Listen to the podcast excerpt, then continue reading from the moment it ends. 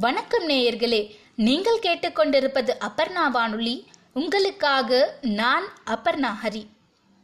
மருதன் அவர்கள் எழுதிய ஹிட்லரின் வதை முகாம்கள் புத்தகத்தின் ஆறாம் பாகம் உங்களுக்காக. பாகம் ஆறு பரிசோதனைகள். முகாமுக்கு வந்து சேரும் புதிய கைதிகளை பணியாற்ற தகுதியானவர்கள் இறக்க வேண்டியவர்கள் என்று இரு பெரும் பிரிவுகளில் பிரிக்கும் போதே தேர்ந்தெடுக்கப்பட்ட சிலரை இந்த இரண்டிலும் சேர்க்காமல் தனியே தொகுத்து வைப்பார்கள். அவர்கள் மருத்துவ பரிசோதனைகளுக்காக தேர்ந்தெடுக்கப்பட்டவர்கள். மனித வடிவில் உள்ள அந்த பரிசோதனை எலிகளை மருத்துவர்கள் எந்த நோக்கத்திற்காக வேண்டுமானாலும் பயன்படுத்திக் கொள்ளலாம். ஜெர்மானிய ஆரிய இனத்தின் முன்னேற்றத்திற்கு அவர்களை பயன்படுத்திக் கொள்ள முடிந்தால் அது கூடுதல் மகிழ்ச்சி. சில சமயம் குறிப்பிட்ட இலக்குகள் முன்கூட்டியே வகுக்கப்பட்டிருக்கும். உதாரணத்திற்கு யூதர்களின் இனப்பெருக்கத்தை தடுத்து நிறுத்துவதற்கான சிறந்த வழியை ஆராய வேண்டிய அவசியம் நாசி மருத்துவர்களுக்கு இருந்தது. ஏற்கனவே பிறந்துவிட்ட யூதர்களை கொல்ல வதை முகாம் இருக்கிறது. இனியும் யூதர்கள் பிறக்காமல் இருப்பதை உறுதி செய்ய அதே வதை முகாமை அறிவியல் பூர்வமாக பயன்படுத்தினால் அது ஆரியர்களின் எதிர்காலத்திற்கு நல்லது அல்லவா? ஆஷ்விட்ஸ் முகாமை சேர்ந்த நாசி மருத்துவர்கள் இந்த சவாலை ஏற்றுக்கொண்டனர் தங்களுடைய முதல் பரிசோதனையை அவர்கள் தொடங்கினார்கள். முதல் முயற்சியாக ஆண் பெண் யூதர்களை நிர்வாணப்படுத்தி அவர்களுடைய பிறப்புறுப்புகள் மீது கதிர்வீச்சு தாக்குதலை நிகழ்த்தினார்கள். பிறகு பெண்களின் உடலில் பல பொருட்களை ஊசி மூலம் ஏற்றி பார்த்தார்கள். இந்த பொருட்கள் நேராக அவருடைய கருப்பைக்கு சென்று எரியுமாறு பார்த்து கொண்டார்கள். கருப்பையை முழுக்க அழித்தொழிக்கும் வகையிலான சக்தி வாய்ந்த மருந்துகளையும் ஊசி மூலம் ஏற்றினார்கள். வெவ்வேறு மருந்து மாத்திரைகளை மாற்றி மாற்றி இருவருக்கும் புகட்டினார்கள். எந்த வழியை பயன்படுத்தினால் இலக்கை அடைவது சுலபம் என்பதை தகுந்த ஆதாரங்களுடன் ஆவணப்படுத்தினார்கள். இரண்டாவது பரிசோதனை ஜெர்மானியர்களின் ஆரோக்கியத்திற்கானது. யூதர்களின் சந்ததிகளை அழிப்பது எவ்வளவு முக்கியமோ அவ்வளவு முக்கியம் ஜெர்மானிய சந்ததியினரின் ஆரோக்கியத்தை காப்பது. அவர்களுக்கு நோய்கள் வராமல் தடுக்க முடியுமா? தொற்றுகளில் இருந்து காப்பாற்ற முடியுமா? போரிடும் வீரர்களுக்கு கூடுதல் பலத்தை அளிக்க ஏதேனும் மருந்துகள் உள்ளனவா? தெரிந்து கொள்ள யூதர்களை தான் பிடித்து வந்தார்கள். ஆரோக்கியமான ஒரு யூதரை கண்டறிந்து அவர் உடலில் நோய் கிருமிகளை செலுத்தினார்கள். பிறகு அந்த கிருமியை கொல்வதற்கான சிகிச்சையை படிப்படியாக ஆரம்பித்தார்கள். தடுப்பூசிகளை முன்கூட்டியே போட்டுவிட்டு பிறகு நோய் கிருமிகளை செலுத்தி பார்த்தார்கள். பிறகு விதவிதமான நஞ்சுகளுக்கான முறிவுகளை கண்டுபிடிப்பதற்காக கிடைத்த எல்லா நஞ்சையும் தருவித்து எல்லா யூதர்களுக்கும் செலுத்தினார்கள். வெப்பத்தை அதிகரித்து கொண்டே போனால் என்ன ஆகும் எவ்வளவு குளிரை ஒரு மனித உடல் தாங்கும்?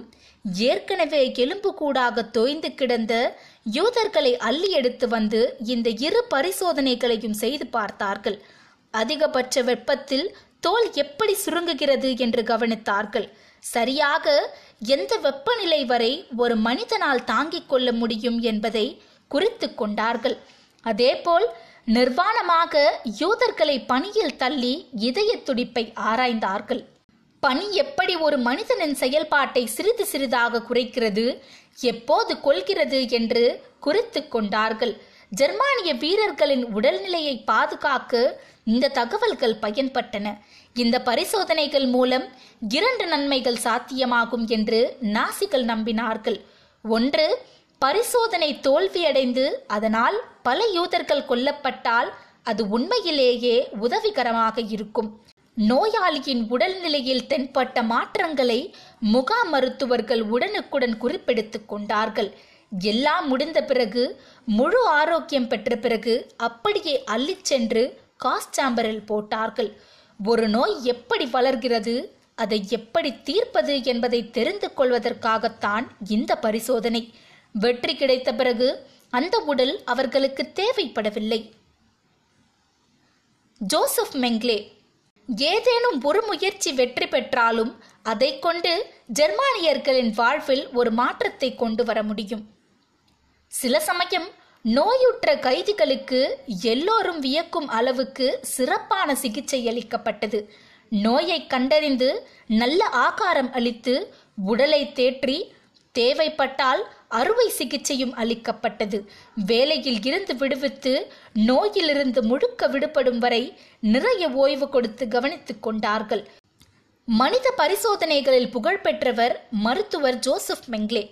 மே ஆயிரத்தி தொள்ளாயிரத்தி நாற்பத்தி மூன்றாம் ஆண்டு இவர் ஆஷ்விட்ஸில் வந்து சேர்ந்தார். கைதிகளை பிரித்தெடுக்கும் பணியில் விருப்பத்துடன் தன்னை ஈடுபடுத்திக் கொண்ட ஜோசப் மெங்லே தன்னுடைய பரிசோதனைக்கு தேவைப்படும் மாதிரிகளை உடனுக்குடன் தேர்வு செய்வதில் புகழ் பெற்றவராக இருந்தார்.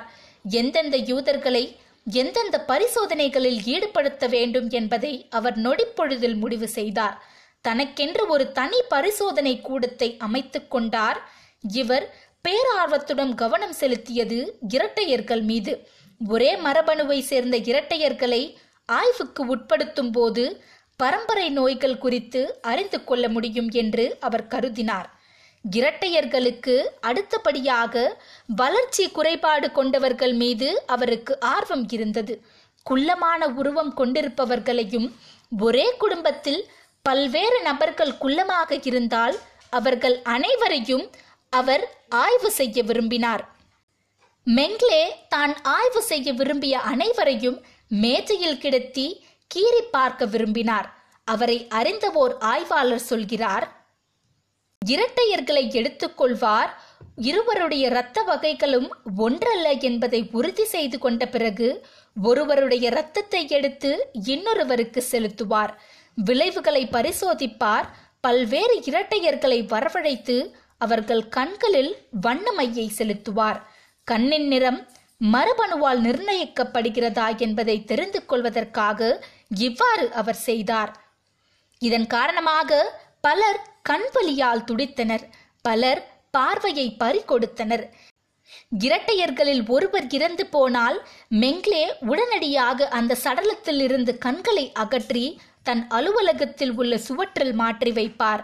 உயிரியலாளர்கள் பூச்சிகளை இப்படித்தான் காட்சிப்படுத்துவார்கள். சின்னஞ்சிறு குழந்தைகளை தனிமைப்படுத்தி கூண்டுக்குள் அடைத்து வைப்பார்.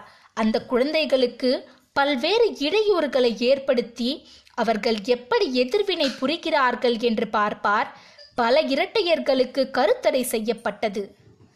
இரட்டையர்களுக்கு ஒரே நோய் ஏற்படுவதை உறுதி செய்து கொள்வார் மெங்லே.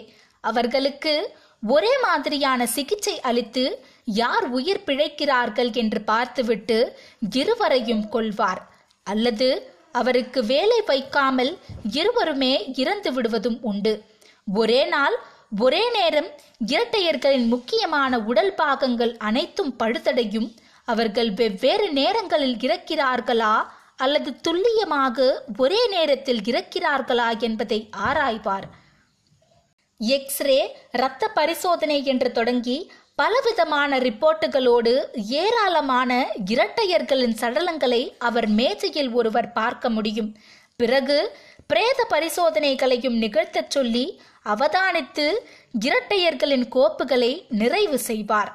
தன்னால் ஆரோக்கியமான மனிதனுக்கு நோயை உருவாக்க முடியும் முற்ற வைக்க முடியும் கொல்ல முடியும் பிரேத பரிசோதனையையும் நிகழ்த்தி அவர்கள் வாழ்வை பூர்த்தி செய்ய முடியும் என்பதில் அவருக்கு பெருமிதம் இருந்தது. அவருடைய பரிசோதனை முடிவடைந்து பிரேத பரிசோதனைக்காக வந்து சேரும் சடலங்களை காணும் சக மருத்துவர்கள் அதிர்ந்து போவார்கள்.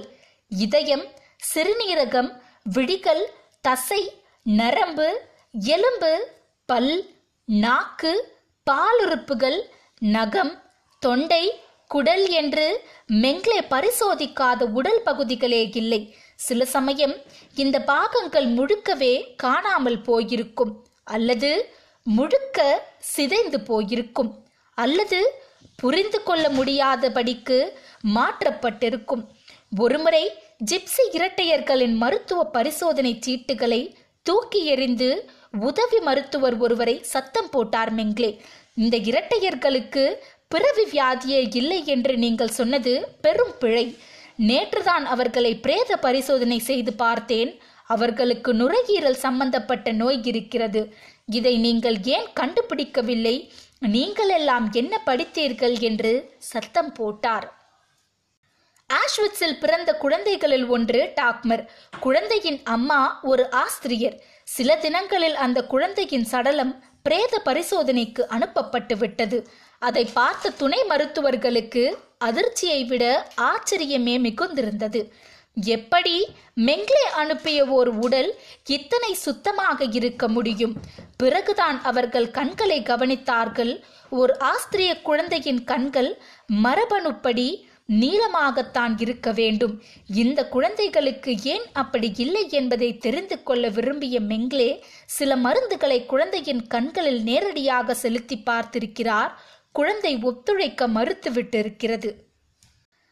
இவ்வாறு குழந்தைகளையும் விட்டு வைக்காது மெங்லேவின் பரிசோதனைகள் மட்டுமா இவற்றுள் அடங்கியிருக்கிறது என்பதை அடுத்த பாகத்தில் தொடர்ச்சியாக கேட்போம். அதுவரை உங்களிடம் இருந்து விடைபெறுவது உங்கள் நான் அபர்ணாஹரி நன்றி வணக்கம்.